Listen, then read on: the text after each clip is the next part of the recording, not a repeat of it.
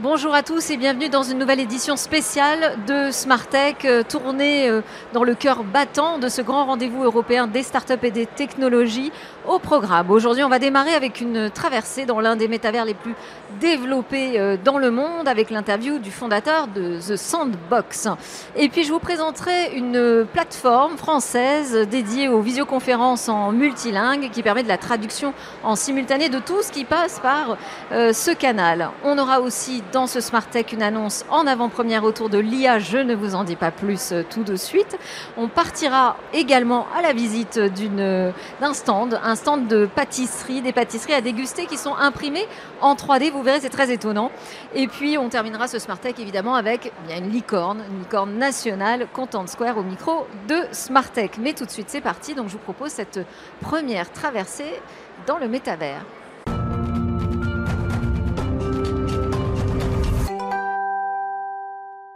Pour ce deuxième jour, cette deuxième journée de Smart Tech en plein cœur de Vivatech, je vous propose de démarrer avec une plongée en apnée, on va dire, au sein du métavers. Je suis en compagnie pour cela de Sébastien Borget. Bonjour.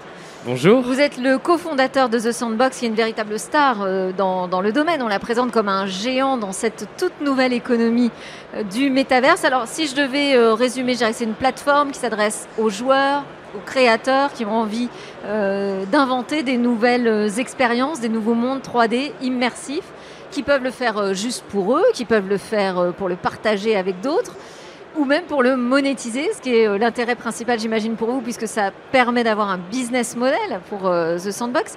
Mais d'abord, qu'est-ce que vous répondez à tous ceux qui vous disent que investir sur le métavers, c'est pas très sérieux aujourd'hui ? Alors, le public qui est visé par Sandbox est beaucoup plus large que les joueurs. On va y revenir. Je dis les joueurs ou les créateurs. Bien sûr, mais on va voir, ça va toucher même un public beaucoup plus large de fans, de célébrités, d'artistes, de marques, etc. notamment. Pour moi, le métavers, c'est avant tout une révolution technologique qui vise avant tout les utilisateurs, qui place les utilisateurs au centre de la proposition de valeur. Et le métavers est un peu comme à l'image de l'Internet, c'est un concept qui va englober une myriade de mondes virtuels, une myriade d'applications décentralisées éventuellement, donc qui dépasse largement la simple notion de crypto-monnaie, de token, voire de collection de NFT. Et donc on investit dans le métaverse de la même manière qu'on pense à un horizon assez lointain, investir dans les énergies renouvelables, les véhicules autonomes, etc. Il y aura sûrement... On peut vraiment faire la comparaison, Sébastien Borget, entre s'acheter une paire de tennis virtuels pour le métavers et investir dans les énergies renouvelables. On pourrait de manière assez large. La question, c'est est-ce que l'on croit qu'il peut exister un Internet meilleur où les utilisateurs sont placés au centre de la proposition de valeur. Tout ce qu'ils font en termes de création ou en termes d'activité, de temps passé, la valeur qui provient de ces activités va d'abord aux utilisateurs et on va avoir des interactions beaucoup plus immersives et créatives dans cet univers. C'est pour ça que vous parlez d'ailleurs d'un métavers décentralisé. Est-ce qu'il est décentralisé avec The Sandbox? On va revenir plus précisément à ce que vous proposez, mais ou est-ce que, par essence, il est décentralisé puisqu'il repose sur des technologies comme la blockchain? Mais par essence, il est décentralisé parce qu'il utilise effectivement la blockchain comme technologie, cette base de données publique sur laquelle, en fait, aucun acteur seul ne peut altérer l'information. Et... il utilise aussi les NFT qui permet au fait aux détenteurs, aux utilisateurs qui détiennent ces NFT de jouir pleinement de la possession de ces biens numériques. Ils en jouissent notamment par le biais de leur identité numérique, leur avatar et leur nouvelle identité dans les métavers. C'est la représentation 3D de leur personnage, mais aussi l'ensemble de leurs biens numériques, que ce soit les équipements, les wearables, les maisons virtuelles, les terrains virtuels qui contribuent à constituer le métaverse, et aussi les monnaies qui sont utilisées notamment comme les devises de ces métaverses. Alors, vous avez dit que vous alliez nous expliquer pourquoi, finalement, le public adressé par The Sandbox est beaucoup plus large que ce que l'on peut penser au départ. Essayez de le faire peut-être en nous donnant quelques exemples très concrets d'expériences nouvelles créées pour ce métavers. Tout à fait. Donc, en fait, l'une des premières pierres de base de Sandbox, c'est finalement de permettre à quiconque de devenir un créateur. Donc, on n'est pas forcément créateur dès le départ, mais de réduire la barrière technologique et ensuite de bénéficier du fruit de ce labeur, de cette créativité. La deuxième chose, c'est que finalement, on va retrouver dans Sandbox bien plus que du jeu vidéo. Oui, Sandbox a démarré il y a 10 ans comme un jeu vidéo, mais désormais, Sandbox est une plateforme qui va toucher un public beaucoup plus large grâce aux 300 marques qui sont déjà présentes, des marques du divertissement avec des célébrités comme des artistes comme Snoop Dogg, Jamie Rockwell, Steve Aoki, Deadmau5, avec des marques de lifestyle comme Adidas, Warner Music dans la musique, The Walking Dead. On vient d'annoncer tout récemment Lionsgate dans le domaine du cinéma et de la production de films. Donc finalement, le métavers va toucher... En fait, il n'y a pas de secteur épargné par la révolution du métavers. Le divertissement, la culture est très importante. On cherche à positionner Sandbox comme un univers, un monde virtuel où la culture va être globale. Donc on va trouver des marques autant des États-Unis, d'Europe, de France, mais aussi de Corée, de Japon, de Hong Kong, etc. Et on va... Vous pouvez même voir des acteurs du secteur financier, de la banque, je pense à HSBC, à PWC, à Carrefour, à AXA, au groupe Casino. Mais eux, qu'est-ce qu'ils viennent faire typiquement dans le métavers? Ils viennent offrir comme Carrefour. Ils viennent offrir des expériences nouvelles, plus immersives à leurs utilisateurs. Ils ne sont pas là. Donc ils travaillent leur marque. Alors, ils travaillent avant tout, finalement, la valeur qu'ils apportent aux utilisateurs et comment ils créent une nouvelle forme d'engagement et une nouvelle forme de divertissement. Ils ne sont pas là pour vendre du contenu. On n'est pas du tout dans un Internet transactionnel. Et en fait, c'est ça qui est aussi important de comprendre avec le métaverse. C'est avant tout l'imagination, la créativité et les expériences et la valeur apportée aux utilisateurs plutôt que d'essayer de l'extraire des utilisateurs dès le départ. Quand même, la valeur transactionnelle, c'est ce qui fait aujourd'hui la valeur de The Sandbox. Parce que votre modèle économique, il repose sur une commission. C'est ça que vous prenez sur les transactions qui sont réalisées dans le métaverse. Justement, c'est ce qui aligne notre intérêt avec celui des créateurs et des communautés et des marques. C'est que seulement si elles lancent des connexions de NFT, qu'elles peuvent vendre totalement, soit sur Sandbox, soit en dehors d'ailleurs de Sandbox. Et c'est lorsque les utilisateurs s'échangent entre eux ces NFT que The Sandbox va toucher une commission de 5% et seulement 5% par rapport à d'autres plateformes où ces commissions vont aller de l'ordre de 30 à 50% quand même, qui permet d'apporter un modèle où finalement le succès des créateurs, le succès des marques dans Sandbox apportera le succès à Sandbox. Alors, vous avez été désigné par le Times dans le top 100 des boîtes les plus influentes. Est-ce qu'on a encore besoin de guides, justement, de modèles dans ce métavers? Parce que là, vous nous en donnez un aperçu, mais aujourd'hui, on ne sait pas exactement ce qui va se passer, on est bien d'accord? On est vraiment très tôt dans les possibilités qui sont offertes par le métavers. De la même manière que Sandbox, quand on a démarré il y a 10 ans, ou même Sandbox il y a juste 2 ans, on était encore au tout début. C'était totalement différent. C'est très différent de ce qu'est Sandbox aujourd'hui et sûrement ce que sera Sandbox dans 2, 5, voire 10 ans. Donc ce qui est intéressant, c'est aussi l'implication de la communauté et l'évolution des possibilités technologiques qui nous sont offertes pour inventer un modèle justement décentralisé de gouvernance, de possession des contenus, des assets, des landes et même de la monnaie.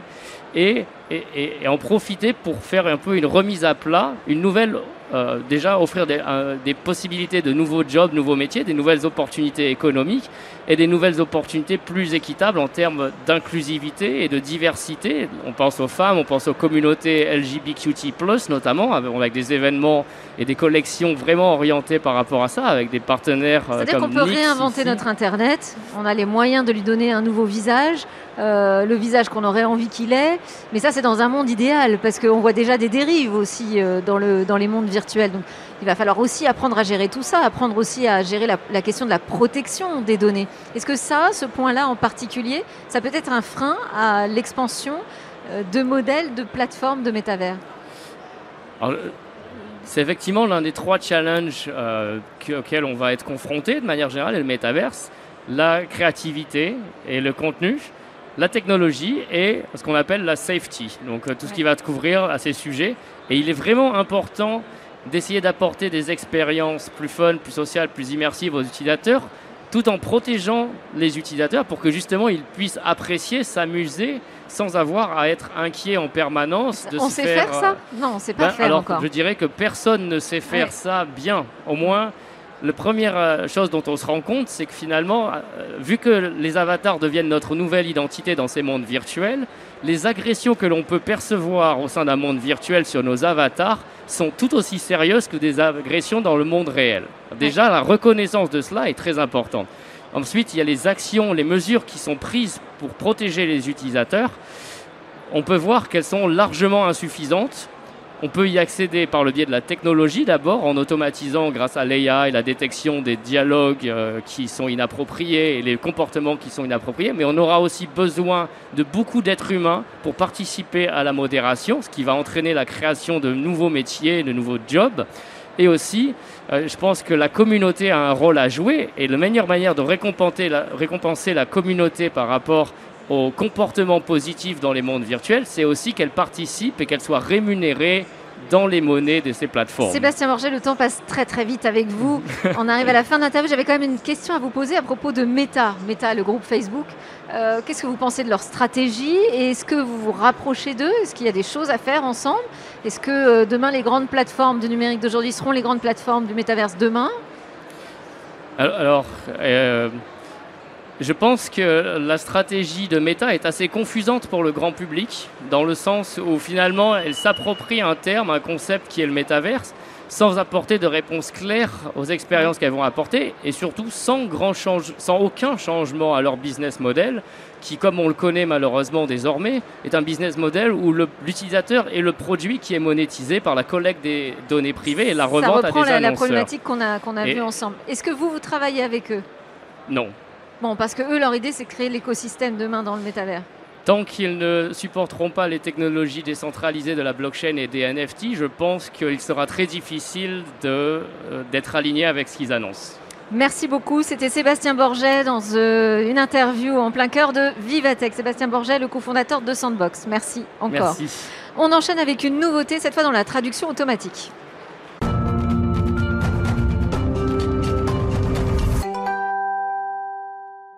Alors, ce qui est super sur les salons comme ça à Vivatech, c'est qu'on fait des découvertes. Et là, je vous propose de découvrir, c'est une plateforme de traduction qui met en relation des interprètes et les gens qui ont besoin de traduire ces conférences en visioconférence. Et il y a une petite nouveauté qui est annoncée. On va en parler tout de suite avec Marcelo Brida, qui est le fondateur donc, de iBridge People. Bonjour. Expliquez-nous déjà comment fonctionne votre plateforme. Eh bien, bonjour et merci de m'avoir invité. Notre plateforme marche depuis 3 ans. On travaille essentiellement pour les grandes entreprises, CAC 40, ETI, RH, CEE, Comité d'entreprise européen, conseil d'administration, etc., formation, etc. Donc, qu'est-ce qu'on fait jusque-là? On a une plateforme... Donc, ce sont des grands groupes qui organisent des visioconférences ou des conférences et qui ont besoin de traductions simultanées, en plusieurs langues. Exactement. On a fait le plus gros groupe, on a fait 14 langues simultanément. Ok, très bien. Donc là-dessus, pas de technologie, à part une plateforme que vous avez dû mettre en place. Est-ce que c'est une brique technologique maison? Alors, c'est une vraie technologie maison. Il y a un brevet derrière. Là, on sort un deuxième brevet. Et je dirais le cœur de la prestation du service, c'est de pouvoir immerger une personne 360 degrés. La voix, ce qu'il chatte à l'écrit, traduit automatiquement, et les documents partagés à l'écran qui sont dans sa langue. Donc il est dans un environnement totalement traduit. Et c'est individualisé. Si j'ai par exemple 3 intervenants comme autour de ce plateau qui parlent chacun une langue différente, ils auront leur univers dans leur langue, chacun. Exactement. C'est exactement ça. Chacun parle, lit, et écrit dans sa langue. Donc c'est une plateforme qui se substitue ou qui peut faire concurrence à un Zoom, par exemple, et qui en plus apporte une surcouche de traduction par des humains. Mais là, vous faites une annonce. C'est ça. Sur le salon Vivatech d'une nouvelle technologie, une nouvelle brique. Alors déjà, c'est une plateforme qui va bien au-delà des autres, comme celles que vous venez de citer, qui sont par nature monolingues, même s'il y a des canaux. Là, c'est conçu pour que vous ayez tout votre cerveau dans votre travail. Alors, l'annonce que nous faisons, c'est que nous avions prévu l'année prochaine une IA de traduction simultanée orale. Eh bien, nous l'avons faite pour Vivatech. Alors, ça veut dire quoi, une IA simultanée, enfin de traduction simultanée orale? Ça veut dire que à côté du fonctionnement avec les interprètes, on peut avoir un fonctionnement autonome, sans interprète. Alors, il faut m'expliquer un peu plus précisément, s'il vous plaît, hein, parce que c'est-à-dire que moi, je parle dans une langue, et il y a une IA qui va traduire en vocal, c'est de la reconnaissance vocale. C'est ça. D'accord, et elle le fait, elle aussi, à l'oral. C'est ça. Et à l'écrit. Exactement. Les deux. C'est-à-dire que vous parlez en français, vous êtes sous-titré en français, et les gens qui sont dans les autres langues seront sous-titrés chacun dans la langue de son choix. Sous-titrés, mais donc, c'est pas à l'oral, cette traduction. Alors, ce qu'on présente aujourd'hui sur Vivatech, c'est le sous-titrage. Laissez-moi 2 semaines ou 1 mois et vous aurez l'oral. D'accord. Et alors, ce sous-titrage, il a quand même une supervision humaine ? Non. Le sous-titrage, il est à la base entièrement fait IA. Après, effectivement, on va intégrer des options comme un deuxième locuteur ou une correction. Alors, ces sujets de traduction, c'est des sujets très complexes. On sait que les plus grands acteurs du numérique récupèrent énormément de données. Je pense à Google, notamment. Hein. Pour lui, c'est beaucoup plus facile d'améliorer son outil. Est-ce que vous utilisez quand même des briques déjà existantes ? Alors, pour la traduction, c'est une très bonne question. Je ne peux pas vous donner la cuisine interne pour des raisons évidentes, mais nous travaillons avec le plateau de Saclay, avec des laboratoires d'analyse des langues naturelles et de digitalisation des langues naturelles. Ça veut dire que c'est une solution 100% française? Alors, elle n'est pas 100% française. On a des acteurs français, on a des acteurs d'autres pays, mais on essaye de faire le plus possible en France. Très bien, merci beaucoup Marcelo Brida, on vous souhaite un bon Vivatech. Je rappelle que vous êtes le fondateur d'iBridge People et donc une solution quand même française de traduction en temps réel avec de l'IA dans tout ça. Merci beaucoup, bon Vivatech. Merci à vous. On enchaîne nous dans Smart Tech avec, c'est l'heure de vous parler de cette annonce en avant-première.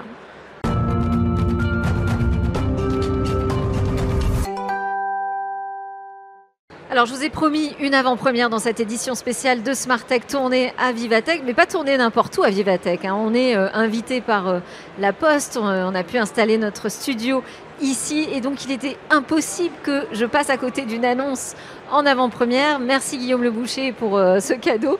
Vous êtes le PDG d'Open Value, je vous ai reçu dans la grande interview en tant que le nouveau coordinateur du pôle IA et Data de Docaposte et vous êtes désormais, nouvelle casquette, le coordinateur de l'école de la data et de l'IA. Donc ça, c'est l'annonce vraiment importante du jour parce que la question des compétences, on l'avait abordée ensemble, elle est cruciale pour l'évolution des startups mais aussi des grands groupes.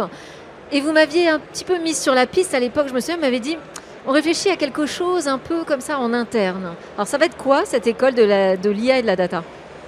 Ça fait 1 an qu'on réfléchissait pour dire comment accélérer pour créer des nouveaux talents.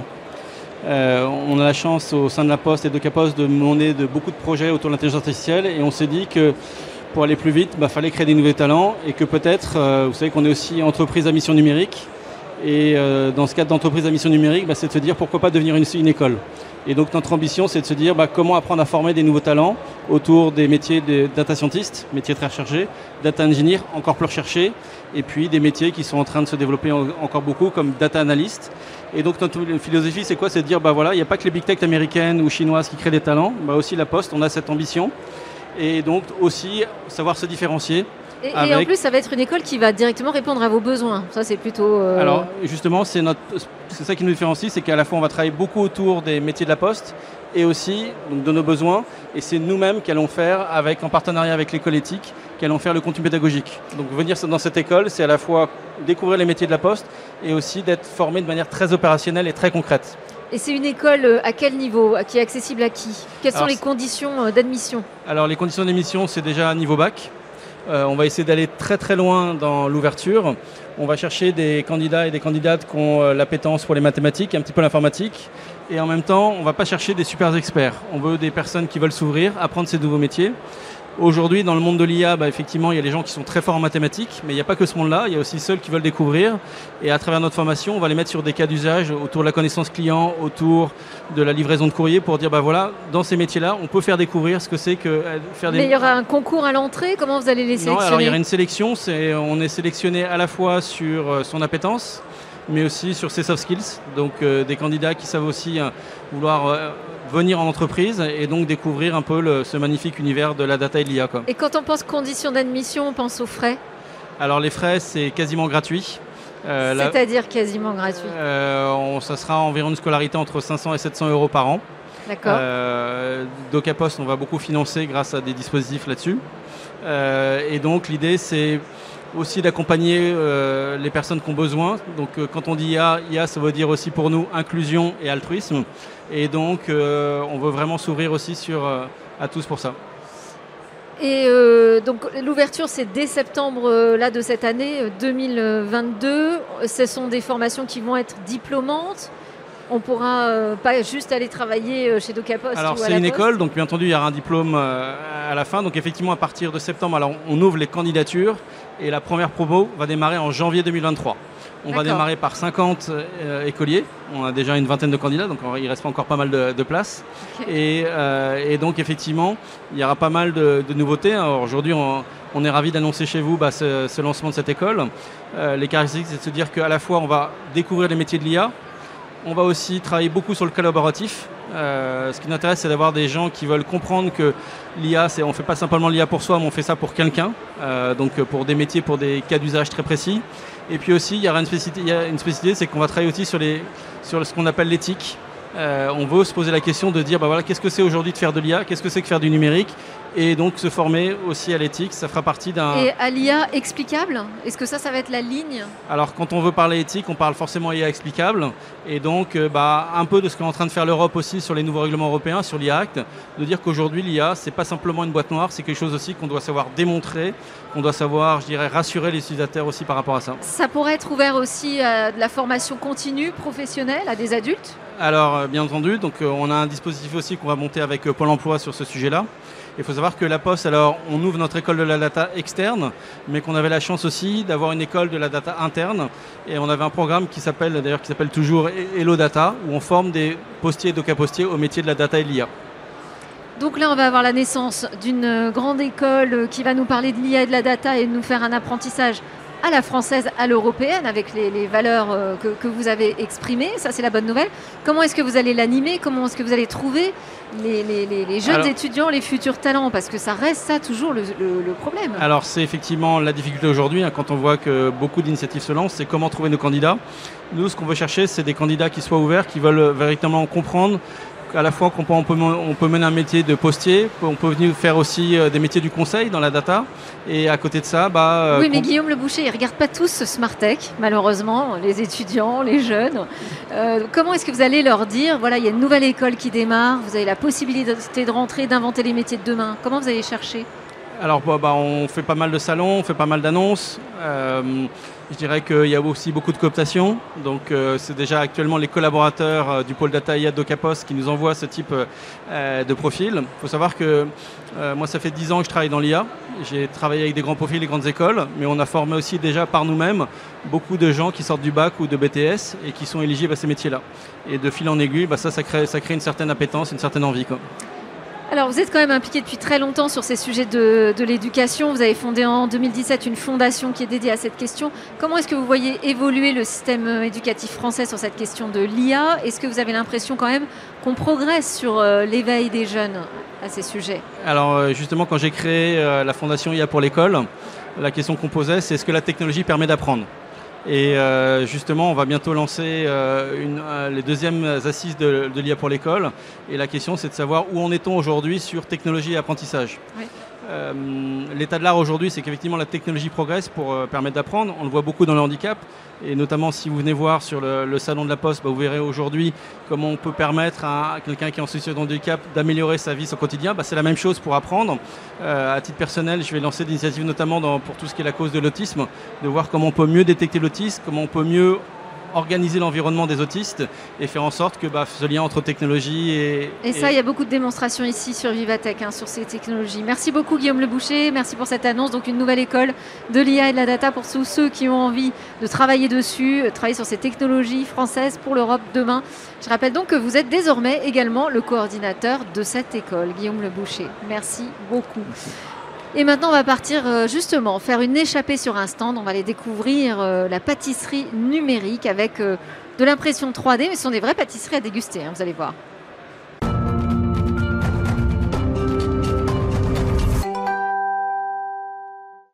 Alors dans ce Smart Tech spécial Vivatech, on a eu un petit creux et on n'a pas pu résister, on s'est arrêté devant le stand La Pâtisserie Numérique. En fait, c'est principalement cette machine, La Pâtisserie Numérique, une imprimante 3D qui permet d'être très créatif dans le domaine de la pâtisserie, et c'est votre œuvre.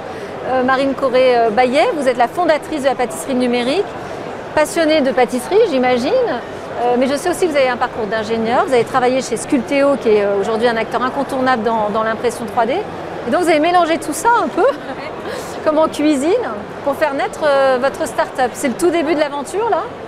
Alors, la société a été créée depuis 3 ans, effectivement. Déjà? Déjà. Okay. On a vendu Sculpteo en 2018. Et donc j'ai dit je vais en refaire une derrière, une nouvelle start-up. Je me suis dit je ne vais pas m'arrêter là.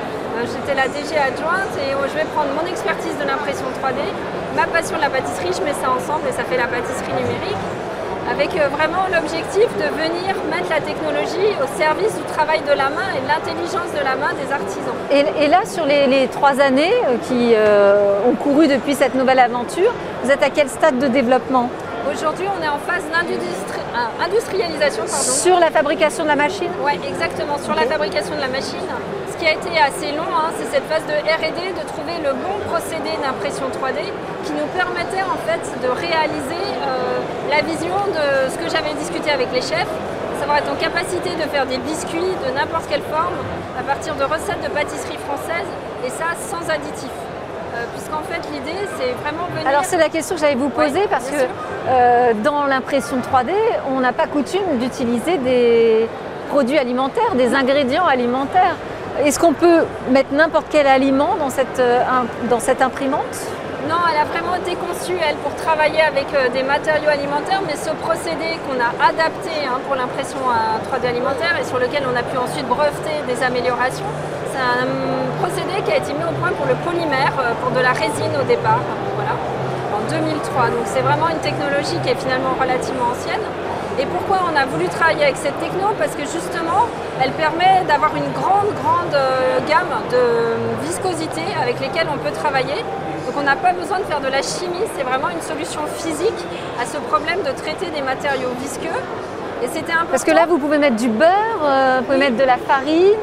Oui, on met effectivement du beurre, sucre, des œufs, de la farine, des sucres, tout ce qu'on a dans un gâteau, une pâte à gâteau classique. Et ce qui était important, c'était vraiment que l'utilisateur, le chef, puisse rester maître du goût. Parce qu'aujourd'hui, toutes les solutions d'impression 3D alimentaire qui existent viennent plutôt rajouter beaucoup de sucre ou des gélifiants. Et c'est pas, ils ne s'y retrouvaient pas, quoi. Alors que eux, c'est ça leur savoir-faire.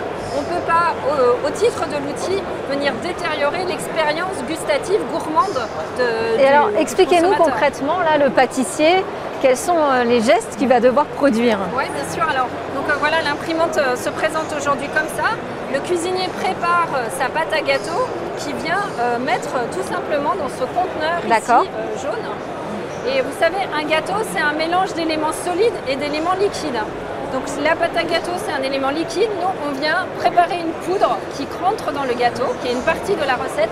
Mais c'est nous qui la fournissons parce qu'elle est processée d'une manière particulière. Et c'est ce mélange en fait de la poudre et de la pâte qui va nous permettre en fait de réaliser le gâteau. Et ça ne modifie pas le goût? Non. En fait, on calcule le goût, enfin, on travaille la recette pour prendre en compte la poudre qui va finir le gâteau. Et donc, on se retrouve avec une saveur maîtrisée, une texture maîtrisée aussi, puisque dès que la phase impression est terminée, on va cuire le biscuit. Donc, on est vraiment sur une méthode traditionnelle. Mais alors là, qu'est-ce qui se passe là? Comment ça va s'organiser? Et on voit ici un ustensile qui ressemble à un ustensile de pâtisserie d'ailleurs, non? Oui, c'est vrai, ça peut ressembler à une poche à douille mécanisée, on est d'accord, une tête d'impression 3D, c'est pas très loin de ça. Donc aujourd'hui, vous avez un bac comme ça qui va monter, la tête va se plonger dedans, dans cette matrice, ce qui va permettre d'imprimer en limitant les effets de la gravité. C'est ça qui était compliqué à mettre au point aussi et à trouver, puisque vous savez, si vous prenez une pâte à clafoutis par exemple, vous essayez de mettre des couches les unes par-dessus les autres, ou de la pâte à pancake, bah, ça s'écroule en fait. Ouais. Il fallait trouver l'astuce physique qui permettait d'éviter cet effet de gravité et imprimer les pièces en suspension. Mais là, elles sont imprimées, c'est-à-dire qu'on a un mélange, on a une forme, mais c'est pas cuit. C'est pas encore cuit. Donc ensuite, on récupère le bac qu'on sort de l'imprimante et on va le mettre au four en cuisson. On a développé un four qui permet d'accélérer cette temps de cuisson. La forme n'est pas perdue dans le transport. Non, non. Donc ça marche pour des pâtisseries solides en particulier? Alors, il se trouve que voilà, la première application... On ne peut pas faire de soufflé avec, par exemple? On n'en est pas encore tout à fait là. On travaille aujourd'hui sur de la pâtisserie sèche, donc du biscuit, parce que c'était vraiment la première application qu'on m'avait demandée dans le cadre de ma formation de pâtissière au Meurice, notamment, dans les équipes de Cédric Grolet. On m'avait vraiment dit, travaille sur des structures prêtes à garnir de crème, etc. Parce que là, en fait, c'est un gain de temps, finalement, pour le pâtissier. Exactement, ouais. Exactement. En fait, je connais personne qui va chez son pâtissier parce qu'il adore le fond de tarte. Vous voyez, c'est pas là où est la valeur ajoutée d'un gâteau. On aime un gâteau pour le mélange des saveurs, les couleurs, les textures, le fruit, etc., hein, les goûts. Et c'est là-dessus que les pâtissiers s'éclatent. Donc si on est capable de leur fournir une solution qu'automatise les tâches un peu fastidieuses, pas à valeur ajoutée, pour qu'ils se concentrent sur le goût, on est gagnant. Alors c'est un gain de temps pour les pâtissiers. Et est-ce que c'est un moyen aussi de créer des nouvelles formes de pâtisserie? Oui, bien sûr, c'est ça aussi qui est chouette avec l'impression 3D. On connaît avec l'impression 3D dans l'industrie la possibilité vraiment d'imaginer des choses folles qu'on ne pourrait pas réaliser par des techniques traditionnelles. Et là, je fais vraiment confiance à nos premiers utilisateurs pour venir inventer d'autres types de gâteaux. Ça veut dire qu'en fait, là, dans votre entreprise, il n'y a pas de pâtissier. Alors moi, je suis pâtissière et j'ai David juste à côté qui est aussi chef pâtissier. Mais vous avez aussi, j'imagine, des designers? Des designers, des ingénieurs méca, des chimistes et des biochimistes. Voilà. On est 9 personnes aujourd'hui, 2 tiers de l'équipe en R&D, un chef pâtissier qui est à moitié de la R&D, je pense, un chargé business et moi. Merci beaucoup. Donc Marine Coré-Baillet qui est la patronne de la pâtisserie numérique. Juste après, on va goûter d'ailleurs. Hein. Merci.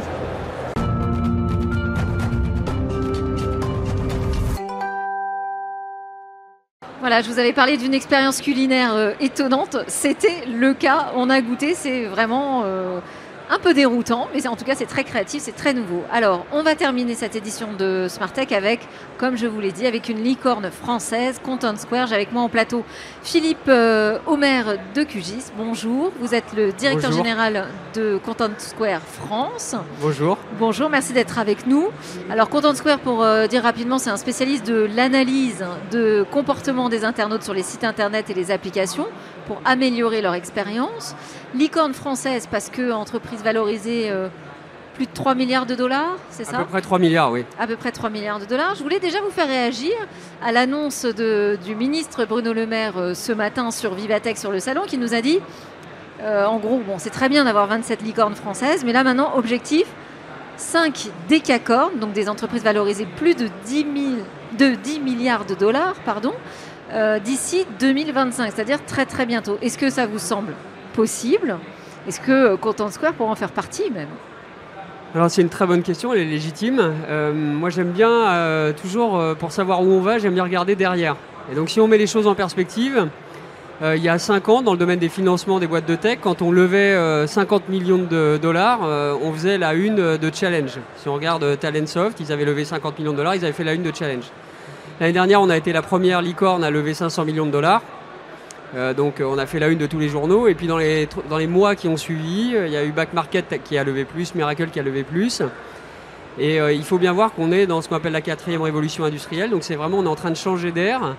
Et donc moi, ça me semble un objectif qui est tout à fait atteignable. Même si là, on vit un petit creux quand même en ce moment, hein, sur les levées de fonds justement. Oui, alors on a pu en parler, je vais revenir sur ce point, mais le mot crise signifie toujours opportunité. Alors c'est sûr que c'est une crise pour beaucoup de personnes à titre personnel, mais c'est aussi des opportunités de transformation de l'économie, donc il faut savoir se saisir en tant que dirigeant. Donc moi, cet objectif de 10 milliards, il me semble atteignable. C'est pas une fin en soi d'avoir une valorisation de 10 milliards. C'est joli, ça fait beau sur les marchés, mais on a des missions d'entreprise qui sont un peu plus larges que ça. Alors justement, on va parler quand même de ce que vous faites, parce que ça peut paraître un peu obscur. Comment on fait de l'analyse comportementale d'internautes sur les sites internet? Ça repose sur de l'IA, j'imagine, des logiciels intelligents. Est-ce que vous pouvez nous expliquer un peu la techno? Bien sûr, alors c'est des verbes un peu compliqués qui traduisent une réalité extrêmement simple. Il y a 20 ans, quand on rentrait dans un magasin physique et qu'on était vendeur ou vendeuse, on savait qui rentrait, qui sortait. Quand la cliente était en magasin, on savait ce qu'elle regardait pas. Si on était un peu empathique, on pouvait déceler les agacements, les attentes, avoir le bon niveau de questionnement. Bref, rentrer en relation et offrir une belle expérience et une bonne expérience. Aujourd'hui, les meilleures marques, dans quelle que soit l'industrie, sont celles qui sont capables d'offrir une expérience physique top, sur le fond et sur la forme. Et finalement, bah, nous, on a construit Content Square sur ce constat, qui était de se dire, bah, on le fait dans les magasins physiques, qu'on soit dans l'énergie, dans l'assurance, évidemment dans le retail, la grande distribution, mais on ne le fait pas sur Internet. Donc la techno, c'est très simple, ouais. Elle enregistre toutes les 15 millisecondes tout ce qui se passe sur un site Internet, sur une application mobile, sur une application donc web. Là où on clique. Là où on clique, là où on swipe avec le doigt, là où on essaye, vous savez, quand on est énervé, quand on veut payer et que ça ne marche pas et qu'on clique nerveusement 15 fois sur le bouton, ben ça va capter, ça va enregistrer de façon anonyme pour après déceler où est-ce qu'il y a des frictions dans les parcours, quels sont les parcours qui marchent, ceux qui marchent moins bien, pour fluidifier tout ça et pour améliorer votre satisfaction en tant que cliente et de consommateur.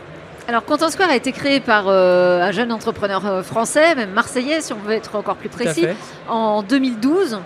Donc, on est en 2022. Pourquoi est-ce qu'on n'a pas toujours cette expérience top, super agréable sur les sites et les applis ?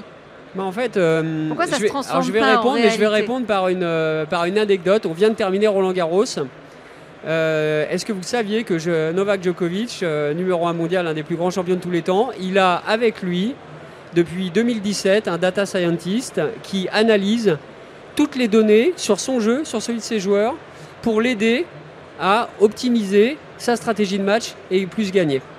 Et en fait, c'est intéressant parce qu'en 2017, il était déjà numéro 1 mondial. Et pour autant, il ne s'est pas posé la question de l'intérêt de la data en tant que champion. Et voilà, il est déjà arrivé au top, il maintient son leadership grâce à ça. Donc pourquoi ? Parce qu'en fait, offrir une expérience fluide sur un site internet, quel qu'il soit B2B, B2C, B2B2C, quelle que soit l'industrie, c'est un sujet qui n'est jamais fixé. Il y a toujours des optimisations de performance technique. On sait qu'un milliseconde de temps de latence supplémentaire sur le site d'Amazon, ça leur coûte 2,5 milliards en moins de chiffre d'affaires à la fin de l'année. C'est jamais fixé. On sait que ce sont des petits détails dans les parcours clients qui font une grande différence. Et encore une fois, je termine avec le sport, j'adore le sport. Bah, c'est les Jeux Olympiques, ça se joue sur des détails, la médaille d'or. Et donc, c'est ah bah tiens, il y a un petit détail qui ne va pas sur le check-out, sur la page d'accueil. Il y a un super visuel créé par la directrice artistique, mais en fait, il met trop de temps à charger. Donc en fait, la beauté, ben, elle est au détriment de l'expérience. Et donc, c'est cette espèce de ligne sur laquelle il faut surfer pour offrir le meilleur. Donc, vous avez encore plein de travail pour toujours. C'est presque ça que vous êtes en train de dire. On est loin d'être au chômage, oui. Vous êtes loin d'être au chômage. Et peut-être la prochaine Décacorne. En tout cas, c'est tout ce qu'on vous souhaite. Merci beaucoup, donc Philippe Omer de QGIS, d'avoir été avec nous. Vous êtes le directeur général France pour Content Square. Merci beaucoup. C'est aussi la fin de ce Smart Tech, émission spéciale tournée dans ce cœur battant des startups et aussi des grands groupes qui travaillent sur les nouvelles technologies de demain. Émission spéciale qu'on a tournée pendant 2 jours ici. Exceptionnellement, on n'était pas en direct, mais je vous retrouve en direct dès lundi matin à 11h sur la chaîne Bismart. Très bon week-end à tous. Merci beaucoup, au revoir.